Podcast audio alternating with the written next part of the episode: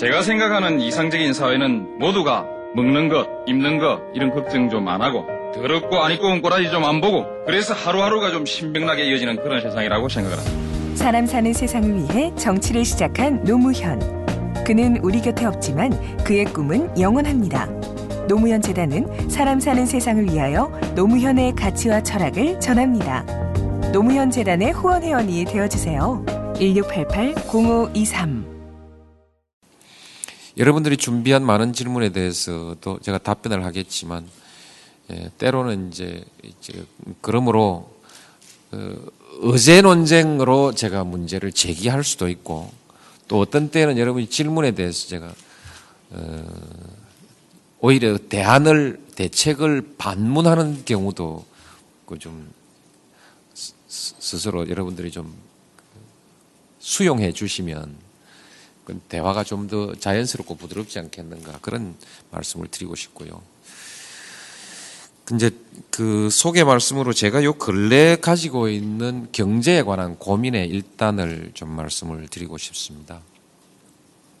2004년경 2004년 6월경에 내가 그 국회 연설을 하면서 지금 경제 위기 아니다라고 얘기를 했다가 어, 상당히 많이 그 공격을 많이 받았습니다. 지금도 그 생각은 마찬가지입니다. 구조조정이 빠른 속도로 이루어지고 있는 그 경제 속에서 취약 부분이 언제나 취약 부분은 존재하게 마련입니다.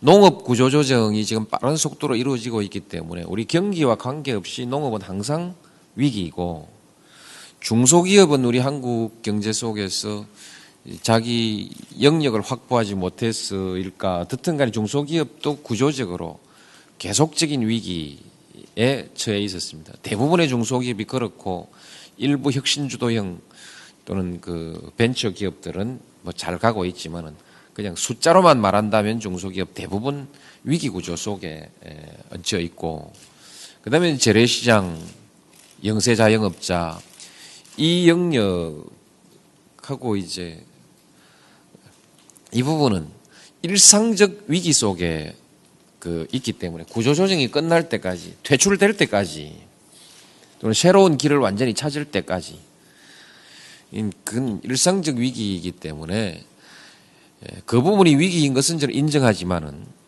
그러나 그것을 총체적 위기 또는 우리 경제 자체의 위기라고 말하는 데 대해서는 조금 구분해야 된다. 그런 관점에서 본다면 작년 4월이든 금년 지금 이 시점이든 우리 경제를 위기로 평가해서는 안 된다. 그렇게 생각합니다.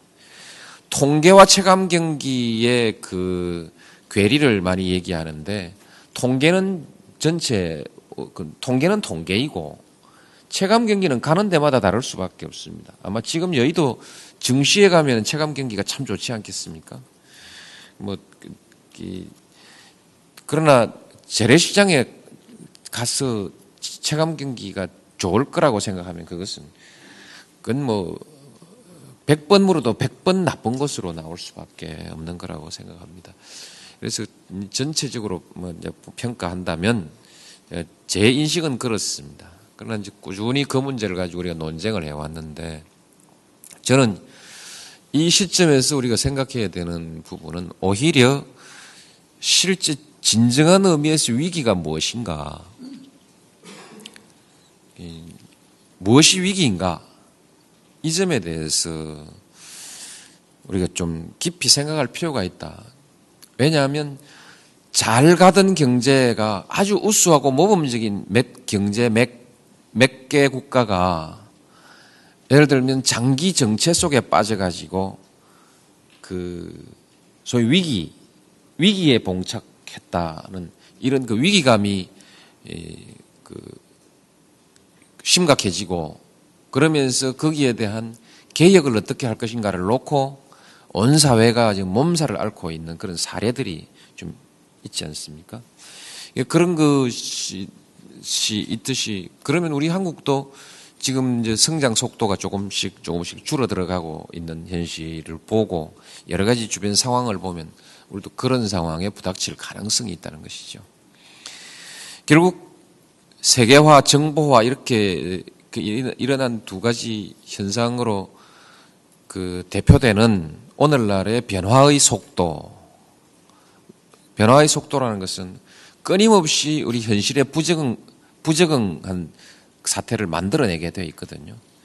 현실을 가만히 그대로 갈 수 없는 새로운 상황을 만들고 있기 때문에 있고 미래에 대해서 끊임없는 불확실성을 제공하고 있기 때문에 여기에 이제 이 어떻게 대처해 가느냐라는 데 대해서 어, 한쪽으로서는 심리적으로 불안이 고조되게 돼 있고 한쪽으로서는 이 변화에 대응할 수 있는 변화에 따라 발생하는 변화를 어떻게 수행해 갈 거냐라는 문제가 발생하는데 한 사회가 여기에 적합하게 작동하고 있는가?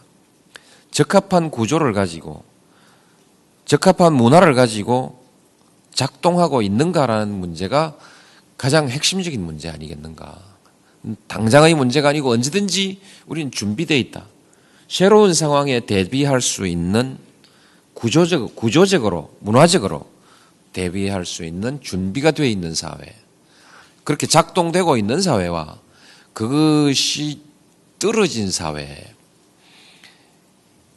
이것이 이 장기적으로 그 위기를 맞이할 거냐 안 할 거냐를 결정하게 될 거라는 그런 생각이 듭니다.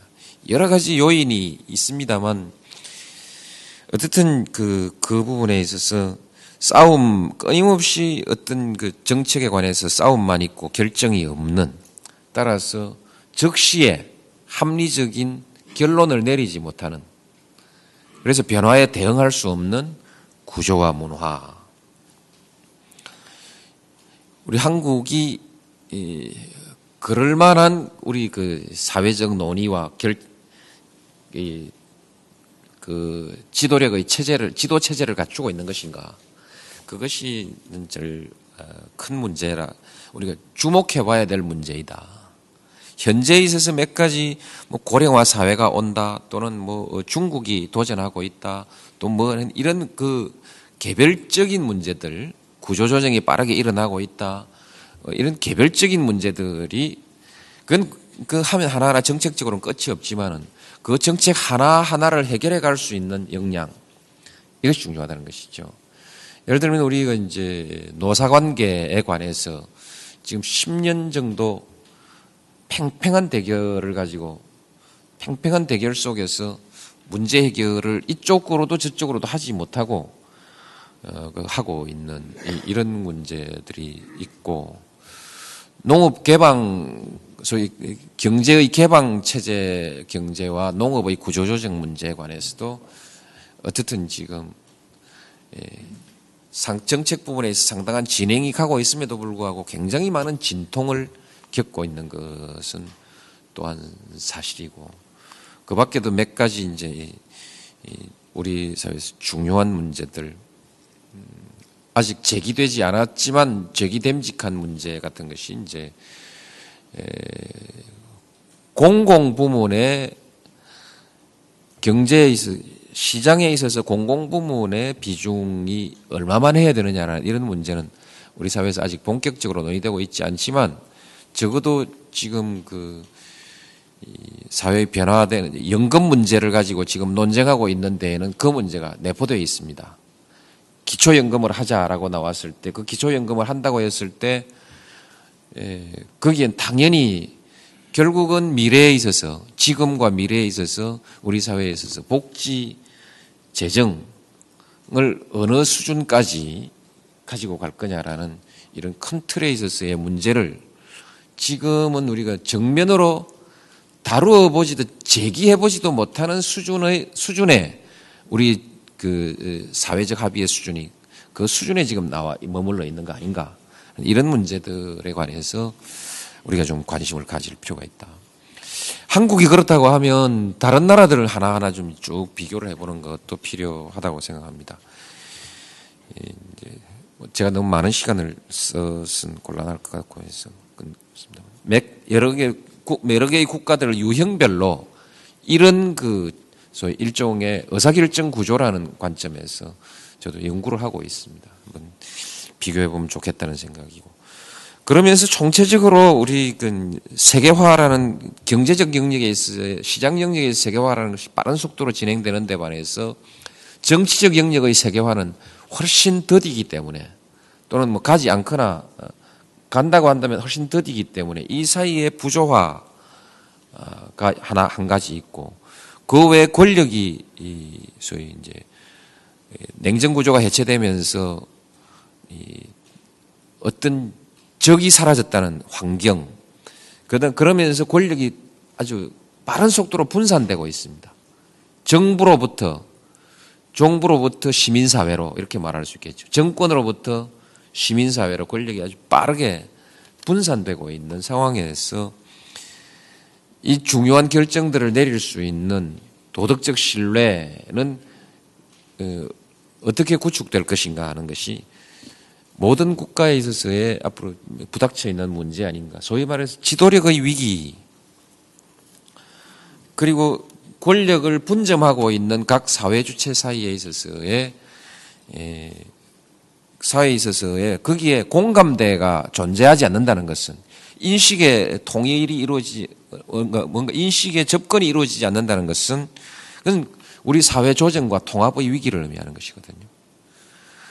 권력이 아무리 분산되더라도 그 사회의 지배구조 내지 정치의 역할이라는 것은 조정과 통합이거든요. 비전을 제시하는 것도 비전을 제시하고 방향을 제시하는 것도 매우 중요한 일이지만은 조정과 통합, 위기 관리 이런 것이 정치의 가장 큰 역할인데 이 정치적 영역에 함께 참여하고 있는 시민사회, 언론, 지식사회 그리고 정부, 뭐 정치 정치 집단 이 사이에서 조정과 통합력이 점차 떨어져 가고 있지 않는가. 이 조정과 통합의 위기를 우리가 어떻게 극복할 것인가.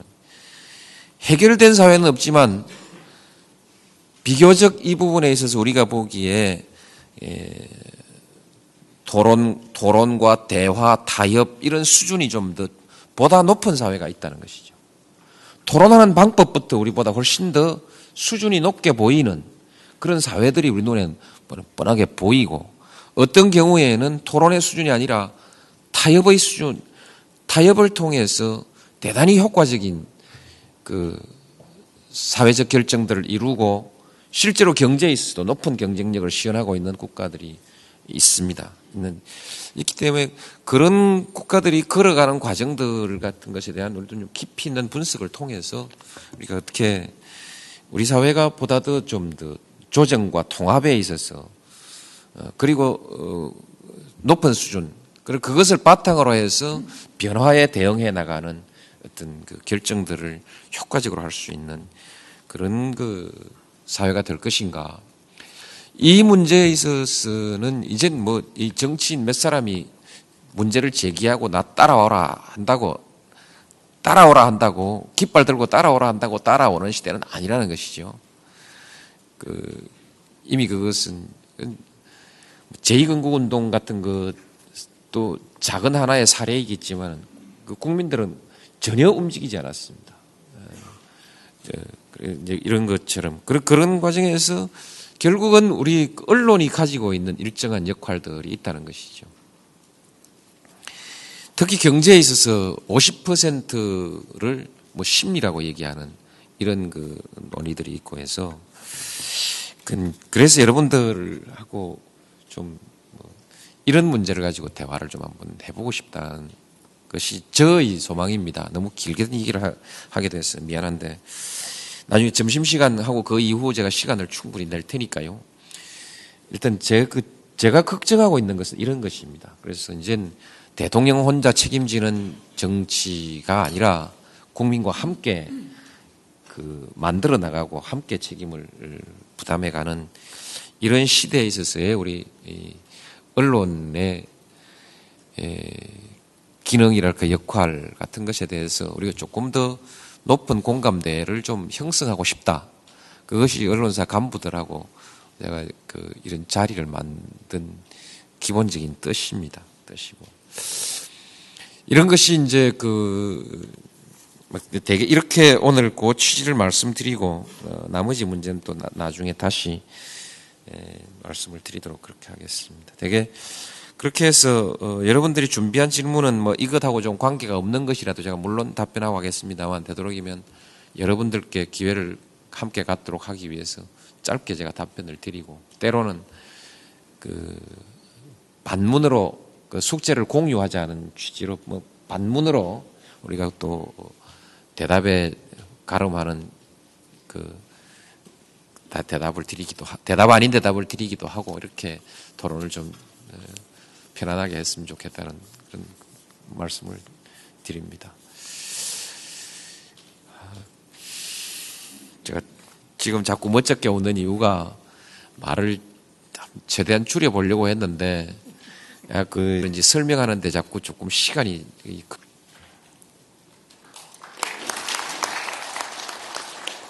계신 박의준 부장님께 먼저 그런 차원에서 제가 한번 먼저 저도 화두를 한번 던지고 싶은 이 일할 분위기를 안마하고 확실히 구분을 해서 얘기를 해야 되는 대물림이랄지 지배 구조가 투명하지 않은 것 재벌 특히 반성을 많이 해야 됩니다만은 기업이라 하는 거는 어느 날 원동력이 되는 거는 사실이거든요. 그래서 우리나라 저도 여러 사람한테 대통령한테 무슨 말씀을 드려봐야 되느냐 하고 확실히 좀 해소해 주실 수 있도록 건의를 좀 드려봐라. 이 논쟁의 대척점에 서 있는 사람들이 효과적으로 공격하고 효과적으로 반격하는 그 논리의 과정에서 동원되는 하나의 에, 논리라고 저는 그렇게 생각합니다. 우리 나는 우리나라 국민들 누구에게도 반기업 정서는 없다고 생각합니다. 아, 그러나 이제 뭐 부패했거나 부정한 기업인에 대한 그런 그 반감 같은 것은 뭐 그동안에 기업은 망해도 기업인은 산다 이래서 그런 말도 나오고 했는데 그- 그건 우리는 나는 오히려 언론에서 봤고요.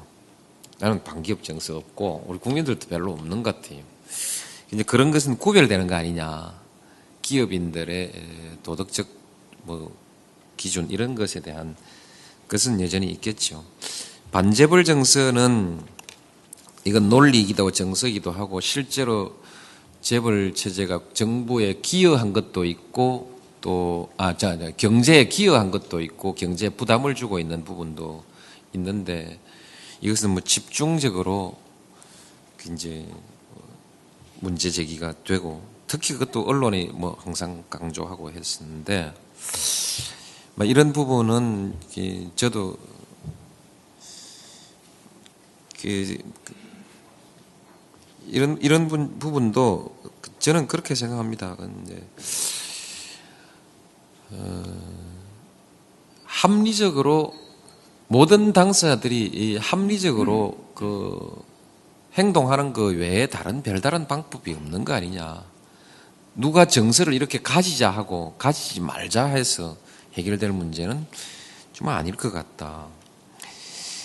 어, 그런 한편으로는 조금 전에 내가 말씀드렸다시피 요거 이, 이 반기업 정서 때문에 기업 못하겠다 뭐 이런 것은 약간의 또 그 방어 논리입니다.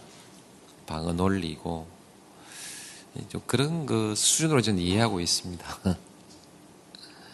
그, 그, 그 저는 이것이 심각해서 우리 경제 우리 경제 기업이 여기 떨어지고 경제가 침체하고 그렇게 생각지는 않습니다.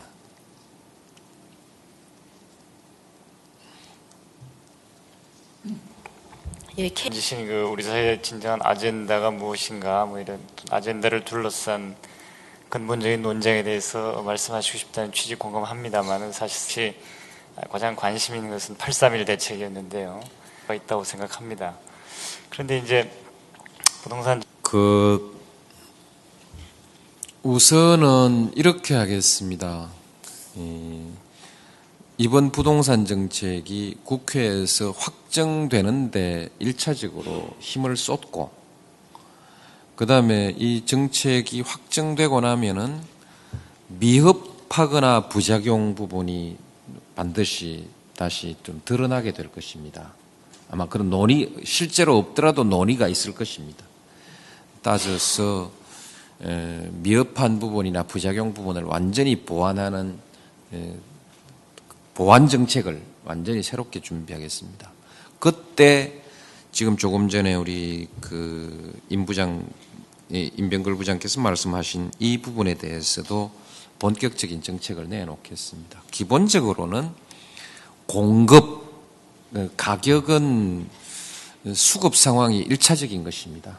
어, 원가 부분도 중요하지만은 원가 부분이 일종의 사회적 담합이 이루어져서 올라갔다고 볼 수 있는데 그럼에도 불구하고 담합 바깥에서 어, 수급을 조절하는 방법으로 할 수 있으리라고 생각합니다. 그래서 근본적으로는 공급을 확대하고 또 에, 가격도 폭리가 없도록 하는 방법 또 이를 위해서 공공 부문의 부문이 공급에 있어서의 획기적인 역할을 하도록 공공 부문이 이제 공공 부문이 독점을 하면은 다양성이 떨어지거나 그 창, 창의성이 좀 떨어진 시장에 있어서의 다양성을 충족하지 못하는 측면이 있기 때문에 독점은 할 수 없지만은 그 시장의 가격에 영향을 미칠 수 있을 만한 수준의 공급 행위자로서 반드시 참가해서 일반 민간 기업과 경쟁함으로써 공급의 물량과 가격을 그 관리할 수 있도록 공경 부문의 역할을 세우겠습니다. 이제 임대주택이든 분양주택이든 우리의 고민은 아무리 그래도 명동 안에서 땅을 우리가 만들 수는 없다는 것이죠. 지금 임대주택도 우리가 돈이 없고 의지가, 의지가 없어서가 아니라 실제로 임대를 필요로 하는 땅에 택지를 구할 수가 없어서 그것이 분양 공급에 있어 제일 큰 애로인데 이, 이 부분은 그 짓는 것은 지금 그 새로운 도시 계획들을 준비해 가고 새로운 도시들을 준비해 가고 있기 때문에 어느 정도 거기에선 분양과 임대가 나오겠지만 도심지 문제입니다. 도심지 문제는 매입 임대를 그, 아, 그저 토, 지를 우리가 구입해 가지고 다가구 주택이라든지 이런 것들을 구입해서 임대하는 이것을 조금 더 다양화해 가지고 임대주택은 도심지에서도 공급이 가능하도록 획기적으로 어, 계속 강화해 나갈 것입니다. 국회에서 정리가 되는 대로 이, 이런 문제들에 대해서 어, 최대한의 이것을 하고 그 다음에 이제 그 지금 우리가 기획하고 있는 행정 복합도시 등 혁신도시, 뭐 기업도시 등 그리고 또 뭐 균형발전 정책 이런 것들이 뭐 효과가 좀 나서 어, 그런 정책 거기에서 소위 흔히들 얘기하는 서울보다 못지 않은 교육 환경, 의료 환경이나 그렇게 문화 환경을 조성함으로써 과밀과 집중을 최대한 좀 억제하는 것이 그 마지막 수단이 될 거라고 생각합니다. 그래서 공급 부문에 있어서는 그 마음 먹고 대책을 마련하겠습니다. 하고 마지막 부분은 이제 과밀과 집중을 좀 해소 완화하는 다양 여러 지역의 지방에까지 포함해서 사람들이 살기 좋은 생활 환경을 조성하는 정책까지 예, 이렇게 해서 그 부동산을 전체적으로 안정시켰습니다. 그러나 적어도 1차 정책 정도로도 투기는 이제 이상 더 발붙이기 어려울 거 아닌가. 일단 일단 투기 막아놓고 그 다음엔 수급에 관한 정책을 조정하고 그 다음엔 우리 국민 생활의 공간 배치 3단계로 국민 생활의 공간 배치를 효율적으로 한다. 이런 그 단계적 정책들을 완성시켜 나가겠습니다. 제 임기가 아직 좀 남아 있으니까 이건 또 꼭 마지막까지 책거리까지 하고 나가겠습니다. 혹시 부동산과 관련해서 추가 질문이나 뭐 의견 있으십니까? 예. 그 보유세 강화 문제에 있어서 그 박근혜 한나라당 대표가 한 단계 진전됐다는 그 831 제적의 그 일종의 그 보유세에 관해서는 적어도 그 우리 저 대통령께서 그 주장하신 대연정이 형성된 게 아니냐 그런 지금 이제 좀 어떤 어떻게 보면 비꼬는 그런 얘기도 들리는데요. 거기에 대해서 네. 보유세를 뭐 올리는데 어, 보유세를 왜 올리는가? 살고자 하는 사람이 사는 집에 세금이 나오는 것은 그야말로 삶에 대한 부담입니다.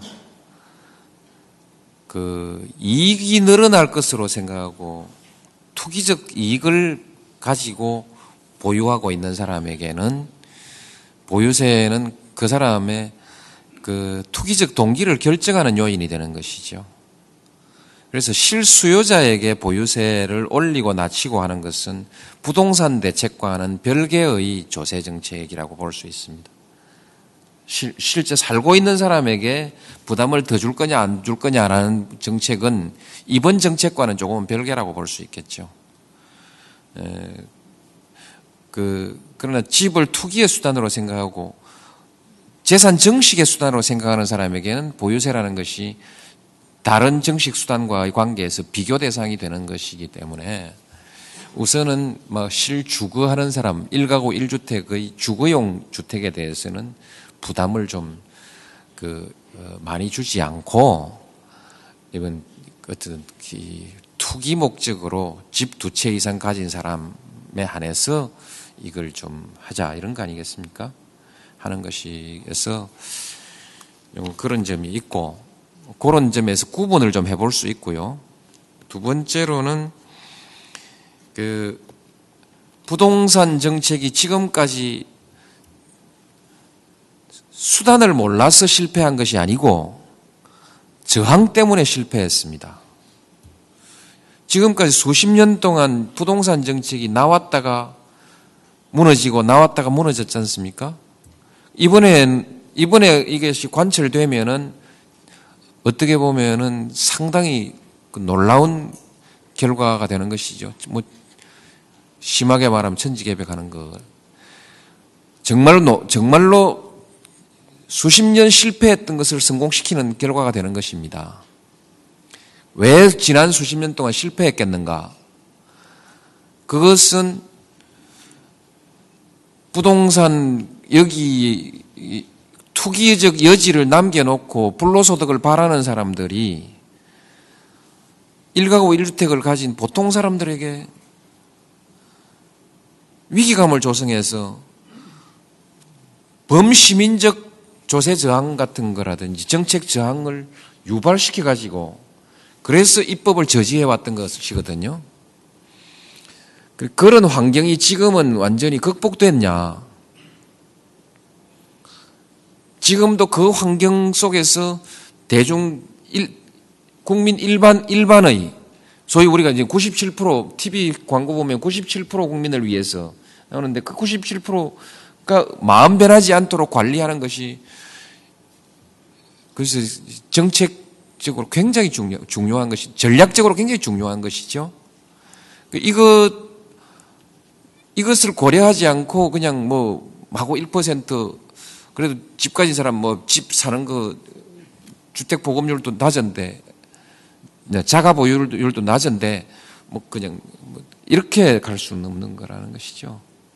그래서 이거 그 저는 어떤 이 문제에 관한 한 상당히 당정이 현명한 전략을 채택한 것이다.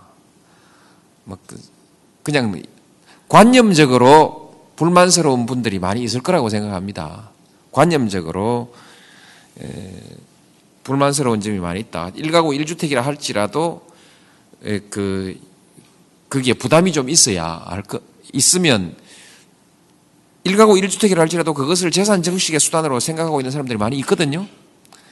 그것까지 끊자면 뭐 그 보유세를 좀 더 올리는 것이 좋겠다 이렇게 생각할 수 관념적으로 생각할 수 있지만 지금 이 시점에서 정책을 국민적 지지하에서 정책을 관철할 수 있는 적절한 타협점 그러면서도 지금 하고 있는 부동산 정책의 본질을 훼손하지 않는 선 아니겠는가 그렇게 이해를 한번 해주시면 좋겠습니다.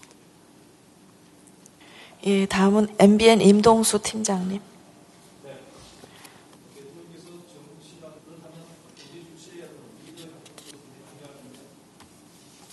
삼성 자체가 스스로 해결해야 되는 문제인지 이에 따라서 그 매우 참 그 시사적인 질문을 해주셨습니다. 나도 조심스럽게 답변을 해야 되는 문제이고요.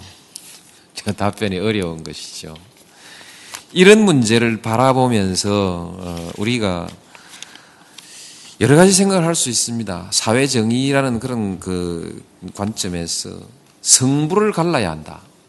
흑백을 분명히 하고 옳고 그름, 합법 불법 그 성부를 분명히 갈라야 한다라고 하는 사고 방식이 하나 있을 수 있고 어떤 부분에 가면 이것이 성부를 가르기가 참 성부를 가르기가 어렵다는 어려운 일도 있다는 사실을 인정하고 설사 또 성부를 가를 수 있다 할지라도 또는 흑백으로 갈라버릴 수 있다 할지라도 흑백을 가르는 것보다는 다소 어, 융통성 있게 에, 회색의 결론을 내서 모두에게 큰 손실이 없이 그리고 어, 이후 어떤 가치 판단이나 어떤 기준을 크게 흩뜨리지 않을 수 있는 범위에서 타협선이 있으면 타협을 타협선을 찾아내는 사람들이 있습니다. 우리가 그 변호사를 해봐도 정치를 해봐도 분명히 사람들 사이에는 이런 그 사고방식이나 생활 태도에 있어서 한 두 가지 유형이 있습니다. 저는 지금까지 흑백을 가르는 쪽에 서 있었습니다.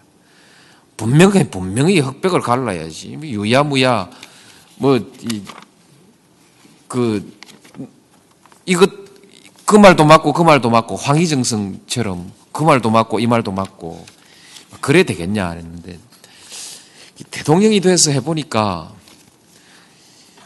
사실 그 정치도 해야 하고 경제도 살려야 하고 그 말하자면 성장도 해야 되고 또 우리 서민들 민생도 생각해야 되고 서로 모순되고 충돌되는 수많은 것들을 조화롭게 가져갈 수 있는 것이 정말 그 중요한 것이어서 이것이 이후에 타의 본복이나 기준이 되는 규범적 효력을 갖는 것은 분명하게 세워놔야 하지만은 그러나 그 범위 안에서 우리가 모두 모두가 체면을 살리고 승자가 되는 방법들 이런 것이 있으면 참 좋은 일 아니겠느냐.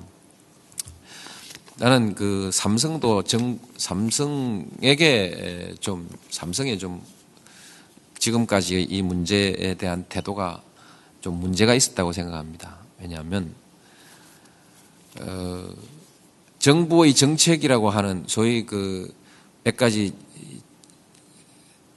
뭐 흔히 말하는 뭐 재벌 기업에 대한 지배 구조에 관련한 규제 또는 금융산업과 어, 어, 산업자본과 금융자본의 경계를 두어야 한다는 규제.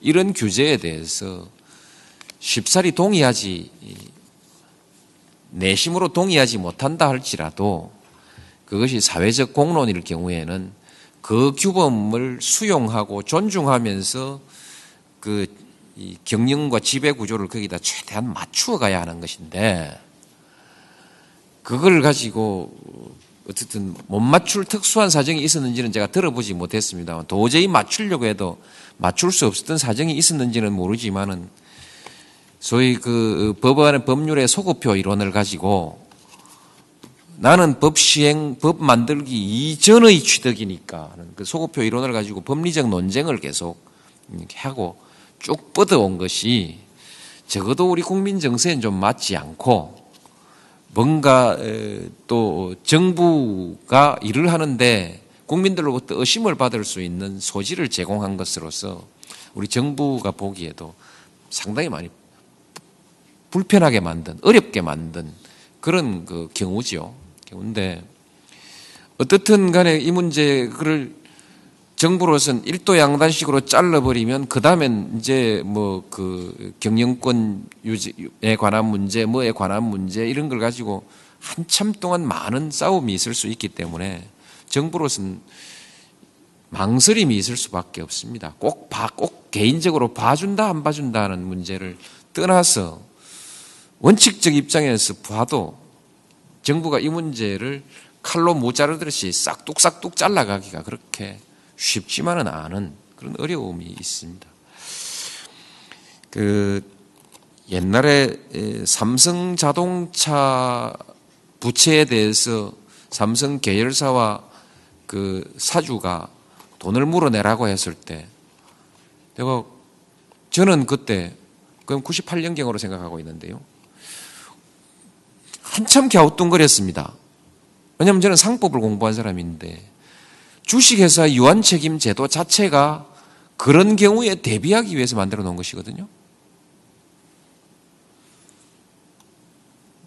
그 기업 하나가 무너져도 그건 그냥 그걸로 포기해 버릴 수 있어야 투자를 할 수 있기 때문에 투자를 그 유리하 그래서 무한 책임 제도, 유한 책임 제도라는 것 자체가 갖는 의미가 있지 않습니까? 그것을 뛰어넘는 사회적 논의가 나왔을 때 제가 분명히 한참 동안 해석을 못하고 공개적으로도 그런 법이 어디 있느냐. 유한 책임 제도, 제도가 중요하냐. 한 기업에 대한 국- 기업과 국민들 사이에 에, 그 호의적 관계가 중요한 거냐. 그런 그 쓰- 쓰나는 그 유한 책임 제도 쪽에 먼저 섰었거든요. 뭐 그런 그 있듯이 이런 법리의 해석에서 그런 여러 가지 고민들이 있게 마련인데 지금은 그, 그래서 내 생각은 그럼에도 불구하고 정부가 국민들 보기에 정부가 한 기업을 위해서 규범의 예외를 만든 것처럼 이런 외형이 생겨 있는 것은 법의 신뢰나 정부의 신뢰를 위해서 좋지 않은 일입니다.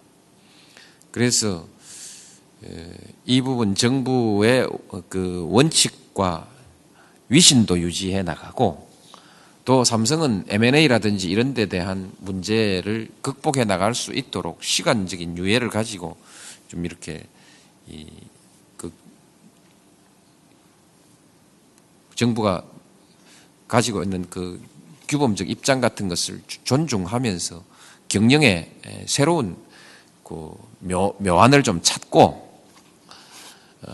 그렇게 하, 하면서 한 발 물러서고 어떻든 간에 합법적이었다 할지라도 지금은 상속세가 포괄주의로 되어 있습니다만은 이전엔 그 포괄주의가 되어 있기 전에 다 생긴 일들인데 합법적이었다 할지라도 실질적으로 상속 또는 정리는 일어났는데 세금 납부액은 너무 적고 그런 데서 생기는 국민 정서에 있어서의 문제 이런 것도 좀 이렇게 극복해 가는 포괄적인 어떤 그런 그 타협적 대안이 나오면 좋겠다는 대통령의 생각을 얘기했습니다.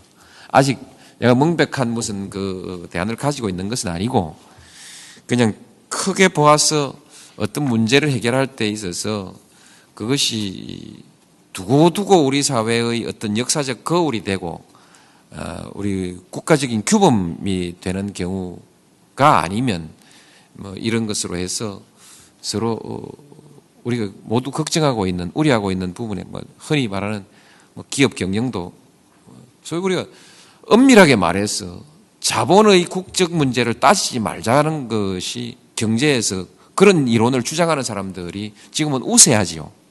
지금 우리 정부의 저를 저를 그 도와주는 공무원들의 일반적 인식은 자본의 국적을 구별하면 안 된다는 것이죠. 그러나 얼마 전에 그 소브린과 SK 사건이 있었을 때 하고 만도기계 사례라든지 또는 무슨 증권사 사례를 가지고 자본의 국적에 대해서 우리 뭐 엄청나게 많은 여론이 일어나고 학자들도 많은 여론 일어나서 기업의 국적 부분에 대해서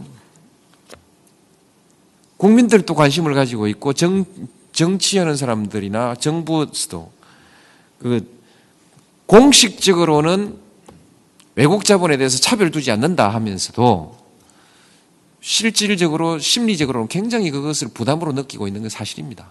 그래서 그런 문제들이 또다시 이제 부닥치지 않도록 그렇게 가야 하는데 이제 그 어떻게 그 삼성에 대해서 우리가 좀 음, 나쁜 인식으로 보면은 이런 약점을 잘 활용한 거 아니겠느냐 밀어붙인 것이 이런 약점을 잘 알고 밀어붙인 거 아니겠느냐 그렇게 생각할 수 있는데 그것이 지금은 누구에게도 좋지 않은 상황이 됐단 말이죠.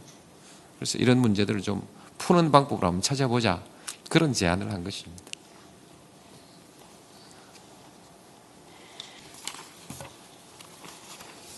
어, 네, 좀 부각이 될 거로 사실상 기대를 했었는데요.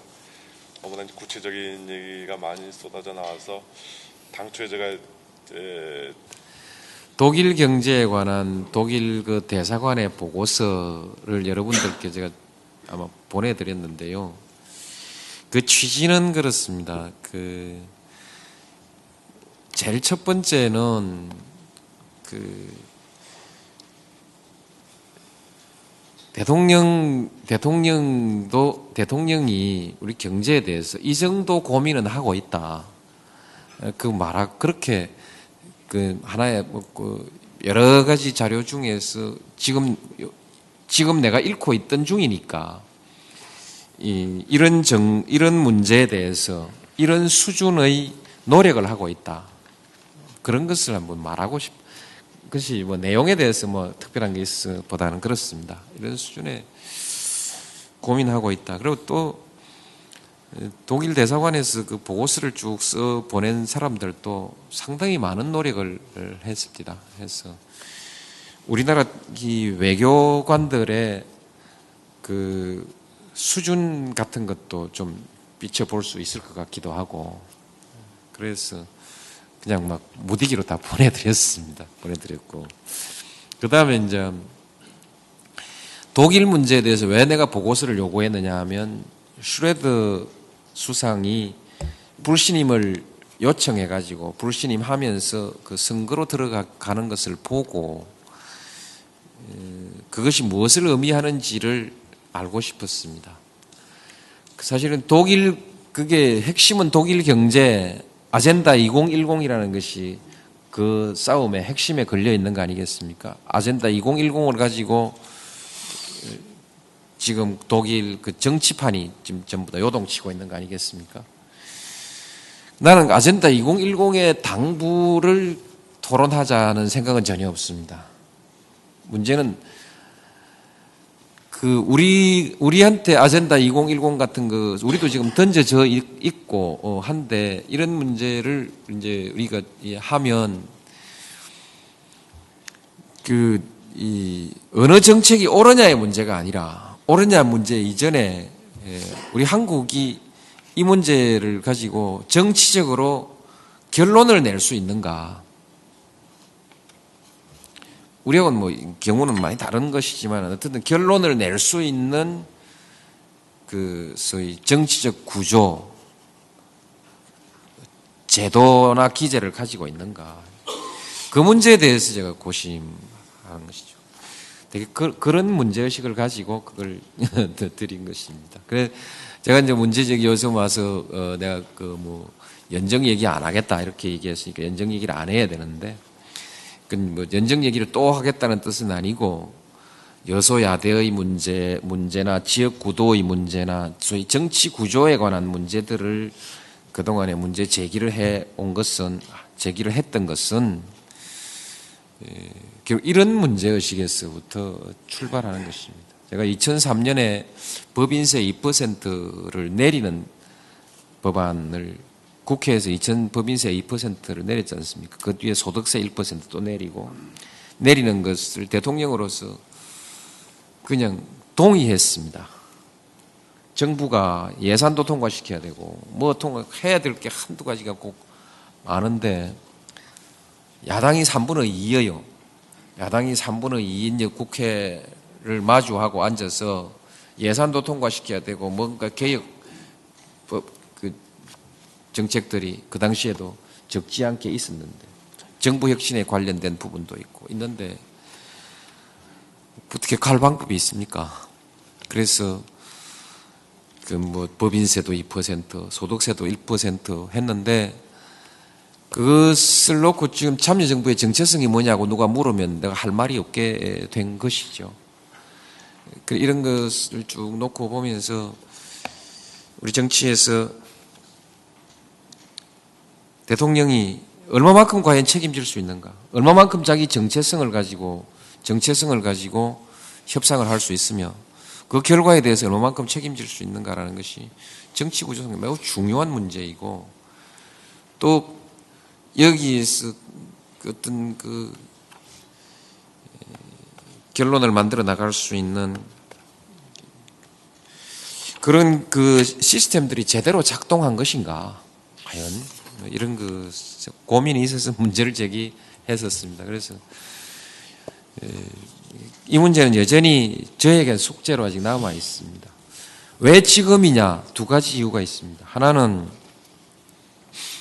어, 4, 4월 30일 보궐선거 결과로서 여소야대가 됐습니다. 상징적으로 굉장히 큰 사건입니다. 거기에는 정책 연대가 아니고 단순 야당 연대가 있습니다.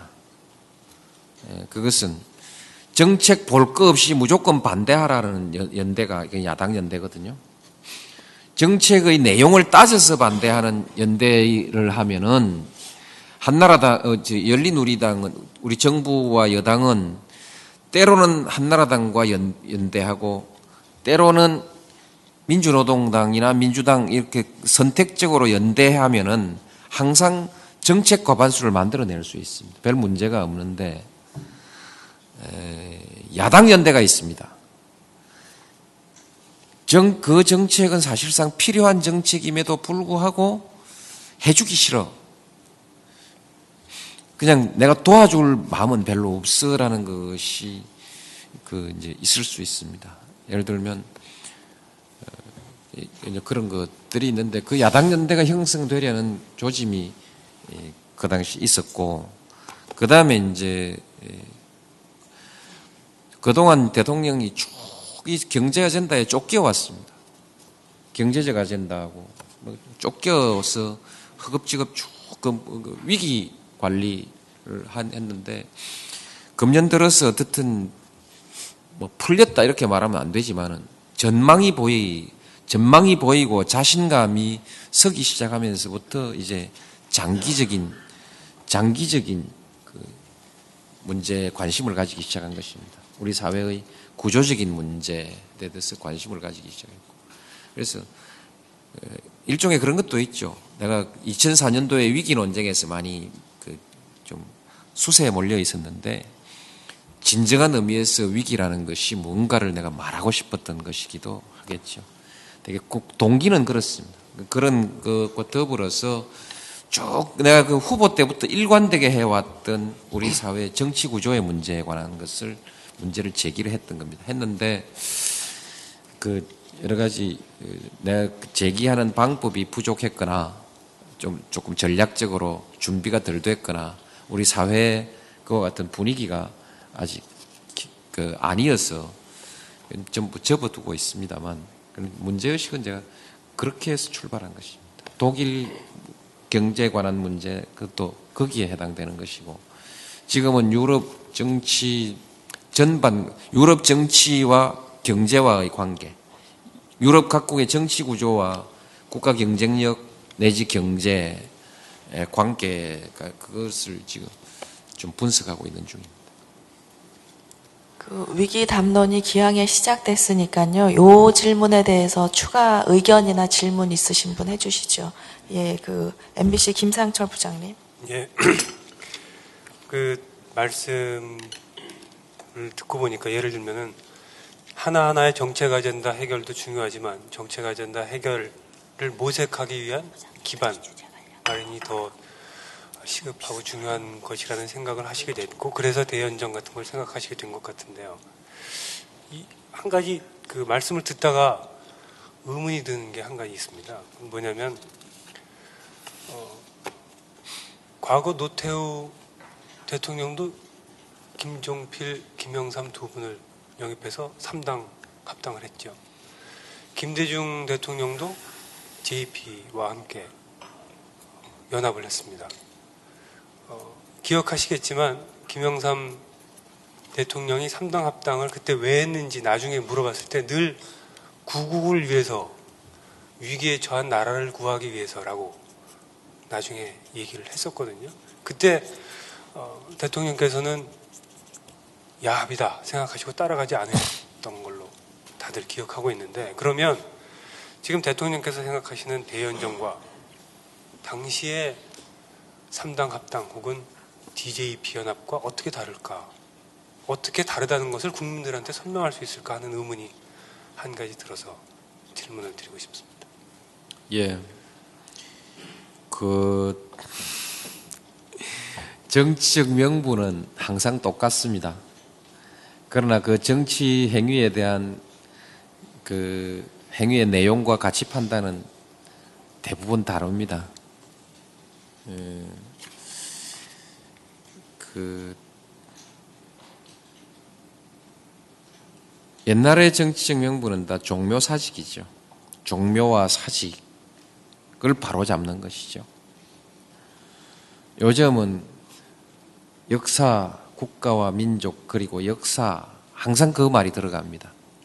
국가, 민족, 역사, 국민 들어가는데 우선 그, 그런데 이제 그, 그런 명분에 있어서 이거나 저거나 비슷하니까 이제 우리 김상철 부장 질문을 아시면서 하신 거죠? 예, 차이를 아시면서 아시면서 하시는 건데 그래도 뭐 답을 드려야죠. 뭐. 차이는 차이니 차이가 있으니까 한다고 해도요. 국민들은 모를 예. 수가 있고.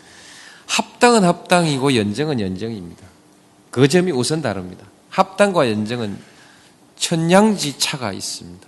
합당은 합당이고 연정은 연정입니다. 그 당시 90년 상황은 90년 상황의 개혁 과제, 시대적 과제는 두 개가 함께 갈 수가 없었습니다. 그 시대 양당이 가지고 있는 그야말로 그 시대 과제에 대한 인식은 도저히 그건 그 합치할 수 없는 상황에서 하물며 합당까지 해버렸습니다.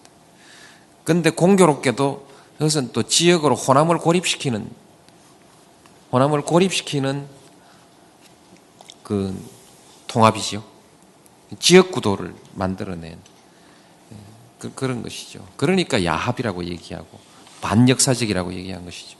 명분은 그럴듯하지만은 그 안에서 있었던 것은 또 다른 분열, 따돌리기가 지역 뭐 일정 국민들을 합리적으로 합리적으로 토론하거나 대화를 통해서 문제를 해결할 수 없는 분열 구도를 만들어 놓은 것이거든요.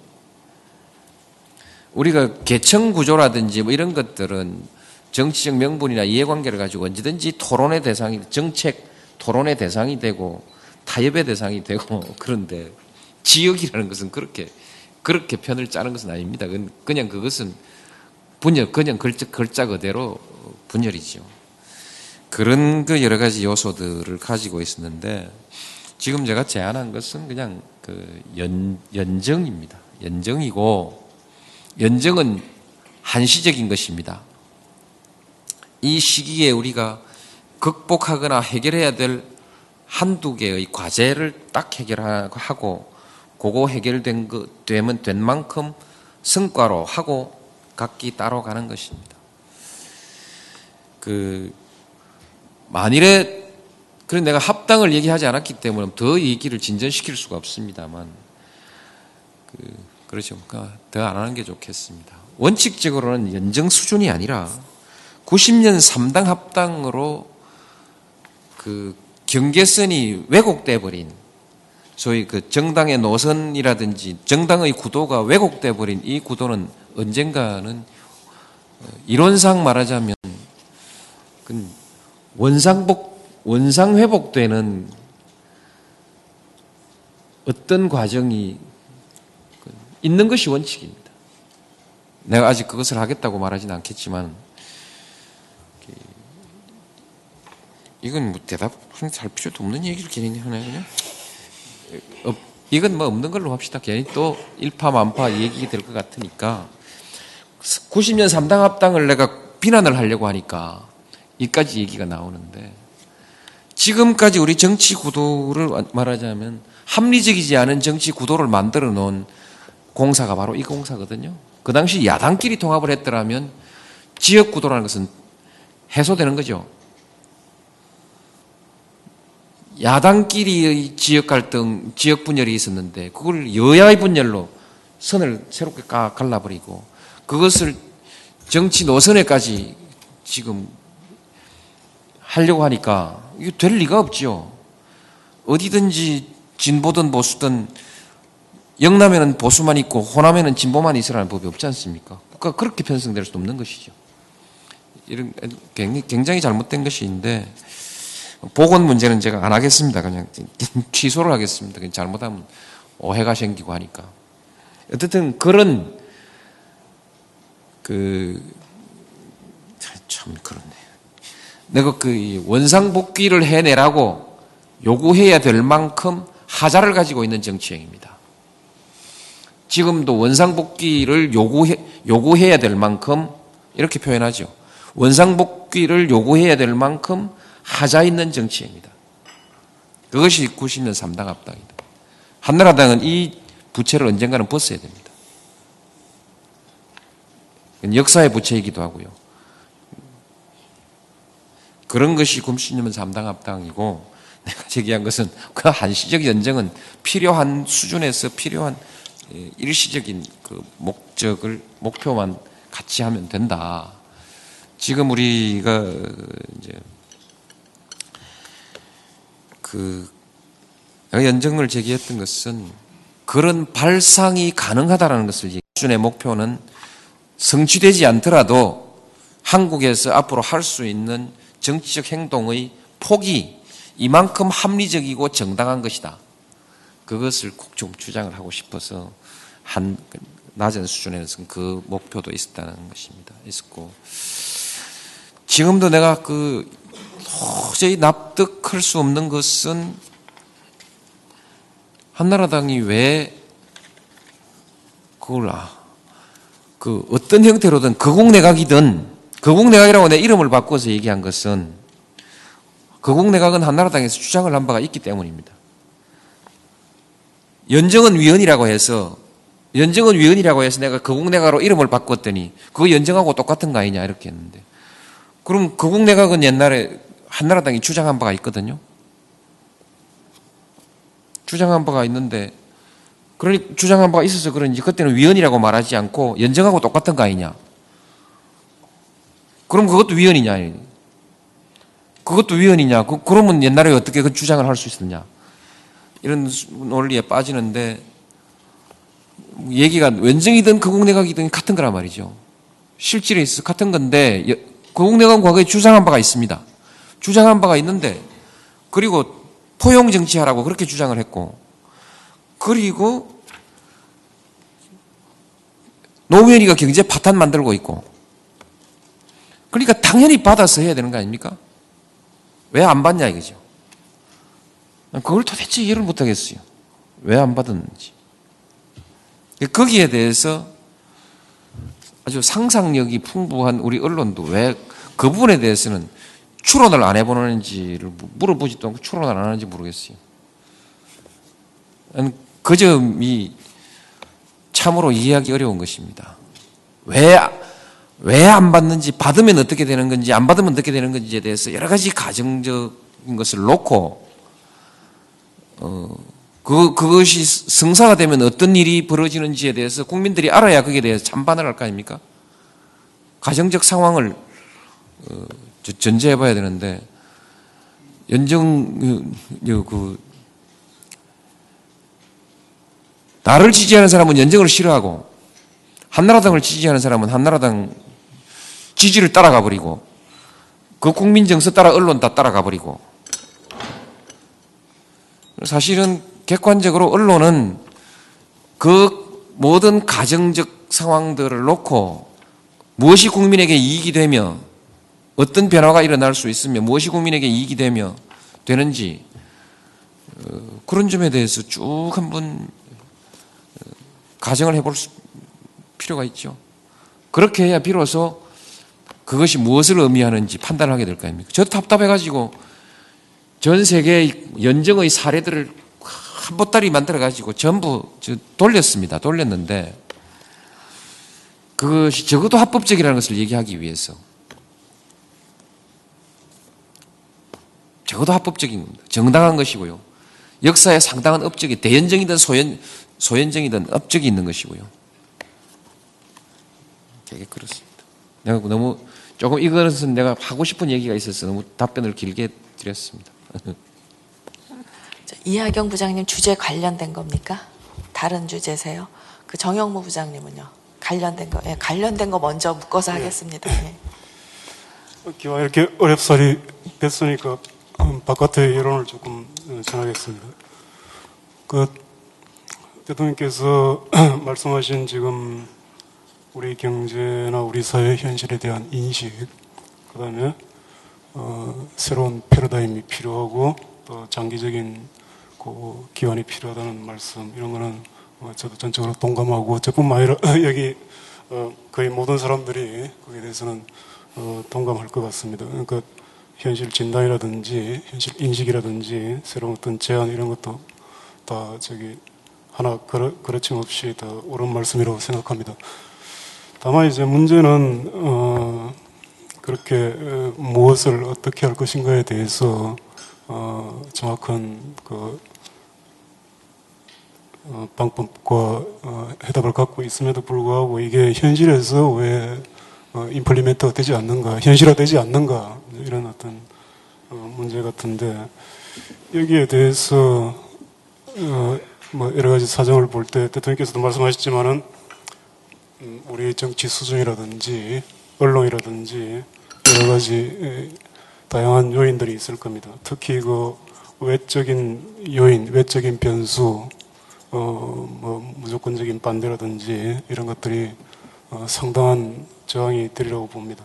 어, 그런 애로 때문에 음, 여러 가지 기반을 만들기 위한 고심도 나오시고 다만 이제 그런 외적인 걸 이야기하기 전에 어, 여전히 이제 에, 사람들은 시민들은 어, 내부적인 얘기를 어, 많이 하는 것 같습니다. 첫째 어, 어차피 지금 대의 정치고 그래서 정권을 창출시켰으면은 어, 이런 중요한 아젠다를 뭐 같이 하자 하는 것도 좋지만은 이 정부가 어떻게든 주체적으로 풀어나가야 되는 거 아니냐. 그러니까 어떻게 보면은 어, 좀 과도한 참여를 어, 시민들한테 요구하는 거 아닌가. 이런 거에서 조금 심리적으로 어, 거부감이 있는 것 같기도 하고요. 그 다음에 이제 그 이런 변화와 계획을 어, 주도할 엔진은 어차피 이 어, 정부 정권 담당자들인데 어, 여기서 과연 이게 효율적으로 제대로 작동하고 있는가 하는 이 부분에 대해서 어, 많은 문제제기가 있습니다. 그래서 혹자는 어, 전체적인 어, 특히 국정 아젠다라든지 전체적인 점검 시스템이 좀 어, 명확치 않다든지 혹은 어, 의사소통이 어, 원활하지 않다든지 이런 지적까지 하는데 그래서 어, 어차피 지금 뭐 어, 많은 고민을 하시고 진지한 자리니까 어, 제가 이런 진지한 말씀을 한번 드려보는 겁니다. 거기에 대한 그, 음, 뭐, 문제는, 문제를, 그, 문제가 뭐, 많이 있지요. 다 얘기하면, 뭐, 많은 문제도 있고, 공감할 수 있는 것과 또 논쟁이 될 만한 것도 있고, 다 그렇긴 한데, 관리하는, 예를 들면 새로운 질서를 창조하지 않고, 관리를 하는 정부라는 측면에서 한번 생각을 해보면 관리는 대과 없이 한 거 아닌가요? 또 새로운 질서라고 할 때 뭐 내가 약속한 게 뭐냐? 국민 내가 약속을 뭐라고 했든 국민들이 마음속에 무슨 생각을 가지고 저를 뽑았겠습니까? 적어도 그 생각에는 상당히 부합되는 정치를 해왔습니다. 예를 들면, 뭐, 그, 자이든 타이든 간에 저희 정치, 정경유착의 구조라든지 정치 자금의 투명성 같은 이런 것은 이 과거에 없었던 방법으로 국민들 앞에 다 드러내버렸지 않습니까? 과거에 없었던 방법으로 드러내버렸고, 그리고 검찰이든 어디든 간에 적어도 그, 그쪽의 이 규제, 지금 권력도 다 함께 그 법 아래에서 통제를 받고 있지 않습니까? 지금 어느 정당도, 정부도 소위 법을 지킨다, 규범을 준수한다는 측면에 있어서 또는 투명하게 한다는 측면에 있어서는 적어도 정부 사정기관의 통제를 제대로 제대로 받고 있는 거 아니냐. 성력이 없다는 건 틀림없고, 그다음 권력기관들은 언제나 그, 뭐 그런 거 문제. 예를 들면 그런 것에서부터 대개 대통령의 권력 선입견은 아직까지 대통령이 막강한 것 사람으로 남아 있는지 모르지만 당에 대해서도 제도적인 권력을 행사하지 못하게 되어 있습니다. 미국 대통령하고 똑같죠. 다른 나라는 대통령 제도라도 당을 다 장악하고 지배합니다. 미국의 대통령제 이외에는 그 미국 대통령만큼 그러나 상대방들은 다 당으로 단결돼 국회 정당은 강고하게 단결해 있거든요. 야당은 강고하게 단결해 있는 데서 대통령만 지금 무장해제하고 게다가 여소야대 국회지 않습니까? 이 상황에서 때때로는 뭐 불평을 내가 하는지 모르지만 제도적으로 제도적으로 앞으로 이거 고치자라는 문제를 제기했을 뿐이지 여소야대 자체를 제가 불평하진 않았습니다. 장기적으로 이, 이 정치 구조를 가지고 효율성이 나올 것이냐에 대한 문제제기는 했지만은 그렇게 해서 그야말로 권력을 내가 겸손한 권력, 친구 같은 대통령 이렇게 말했는데 그건 지금 하고 있습니다. 하고 있고 완벽한 뭐 자주는 못한다 할지라도 자주의 전망을 가질 수 있게 된 거 아니겠습니까? 자주 외교 또는 자주 국방에 대한 국민이 거기에 대한 전망을 가질 수 있게 하고 또 실질적으로 어떻든 간에 국민들이 보기에 대한민국이라는 나라가 강대국의 틈바구니 속에서 비록 북핵 문제에 관한 문제라 할지라도 자기의 목소리를 가지고 자기의 역할을 능동적으로 주도적으로 해 나가고 있지 않냐. 이런 것은 큰 변화 아닐까요? 뭐, 참, 이것, 이 자랑을 오늘 제가 처음 해봅니다. 이게 욕먹을까봐, 그, 안 했는데, 이런 소리를 안 했습니다. 내 입으로. 안 했는데, 누- 누가 좀 참모들이 적어줘도 그냥 내가 그건 접어버리고 그런 얘기를 안 했는데, 마침, 그,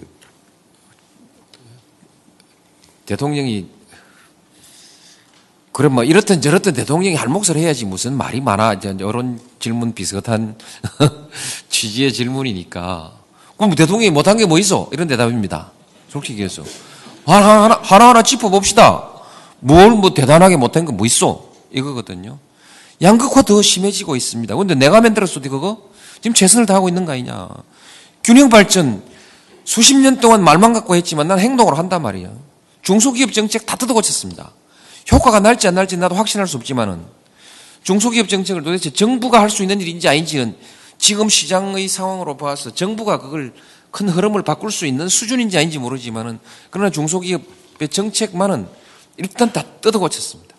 구태의연한 정책 다 뜯어 고치고 말로 수십 년 동안 안 됐던 건 확실히 뒤집어 놓겠다. 이런 결의들을 가지고 하고 있거든요. 그 다음 또 뭐 부동산도 그렇지 않습니까? 그, 그, 뭐, 하는 같이 하지, 하지요. 그래서, 과거의 어느 정부도 다 업적이, 훌륭한 업적들이 있지만, 훌륭한 업적들이 있지만, 안 하고, 안 하고 밀어 넘겨준 묵은, 질긴 과제들은 다시 넘기지 않으려고 제가 하고 있는 겁니다. 정말 안 넘기고 싶습니다. 그래- 그래서 그래서 좀 조급하게 18년 동안 해결하지 못했던 방 방패장 문제 이거 해결하자고 조금 성급하게 덤볐다가 또 망신도 했고요. 어쨌든 그래서 고질적인 묵은 과제들 은 해결하려고 하는데 그래서 상당히 말하자면 이것도 몇십 년 된 거고 이것도 몇십 년 된 거고 이것도 몇십 년 된 거 아니냐라는 과제들을 해결해 간다는 그 장담을 하고 싶기도 하고요. 그러나 한편으로는 노사 문제 해결하지 못했지 않냐. 마음속에 그게 남는 겁니다. 노사 문제가 굉장히 중요한 아젠다인데 그 문제에 관해서 합의도 못 이뤄내고 밀어붙이지도 못하고 밀어붙인다는 것은요. 암묵적 합의가 되고 마지막에 밀려 떠밀려줘야 밀어붙여지는 것이죠. 합의가 되고 명시적 합의냐 묵시적 합의냐의 문제이지 사회의 큰 아젠다는 것은 결국 대세를 가지고 묵시적 합의까지 어느 정도 몰고 가야 밀어붙일 수 있습니다.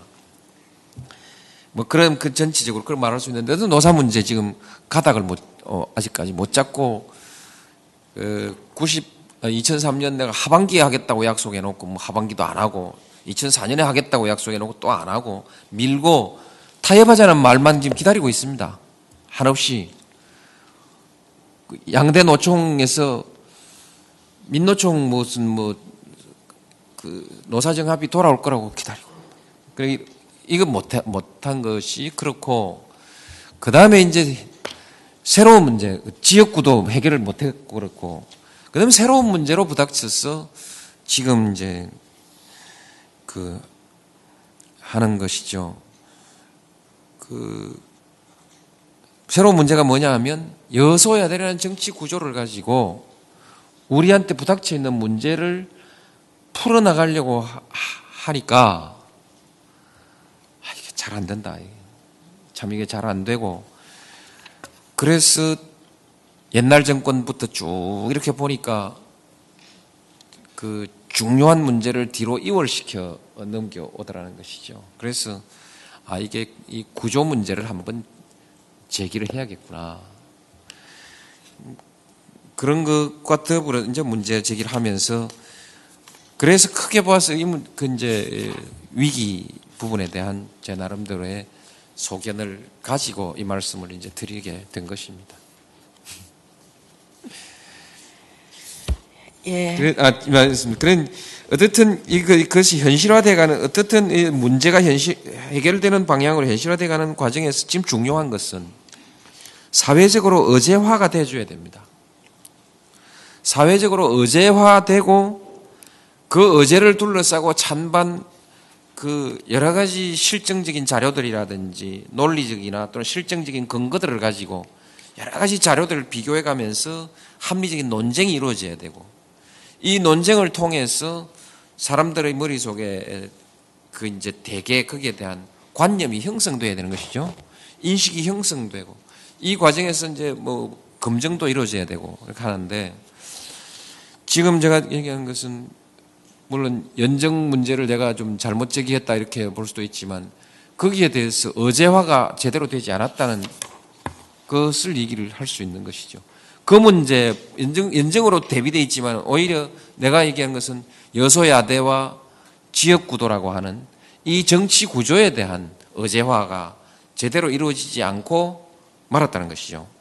말았고 그 다음에 이 의제화에 있어서 경제 올인론이 이 의제를 밀어붙여 버렸거든요. 세상에 경제 올인론이라는 것처럼 그렇게 이 경제 올인론이라는 것이요. 대단히 대단히 그 간교한 정치 논리입니다. 간교라고 표현하면 그- 그- 그- 대단히 그 뭐랄까 교묘한 교묘한 정치 논리입니다. 이거 선동 정치의 표본이죠. 도대체 정치와 관계없는 경제가 어디 있습니까? 북핵 문제 경제하고 관계없는 겁니까? 우리 국방 문제가 다 경제하고 관계없는 국방 문제가 어디 있습니까? 제가 처음 대통령 취임했을 때 제일 첫 번째 당선됐을 때 첫 번째 떠오른 것이 북핵 문제인데 북핵 문제는 첫 번째 경제에 대한 압력으로 다가왔거든요. 경제 올인이라고 얘기하는 것은 그 옛날 그 유신 시대 하던 거 아닙니까?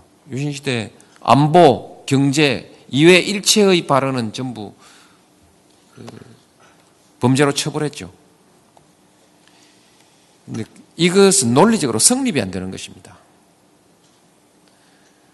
경제만 하고 대통령 아무것도 하지 말라고 하면 지금부터 내가 뭐 아무것도 안 하고 내 임기 동안 다른 일체 문제에 대해서 국- 국방 문제나 북핵 문제 저거 다 덮어버리고 경제 경제 맨날 경제 현장만 다니면서 그 재래시장 몇 번 가가지고 악수 몇 번 하고 사진 찍고 또 뭐 어디 그런다고 경제 대통령이 그렇게 하면 나라가 어떻게 되겠어요? 아주 이건 아주 무책임한 선동 정치의 표본이라고 생각합니다.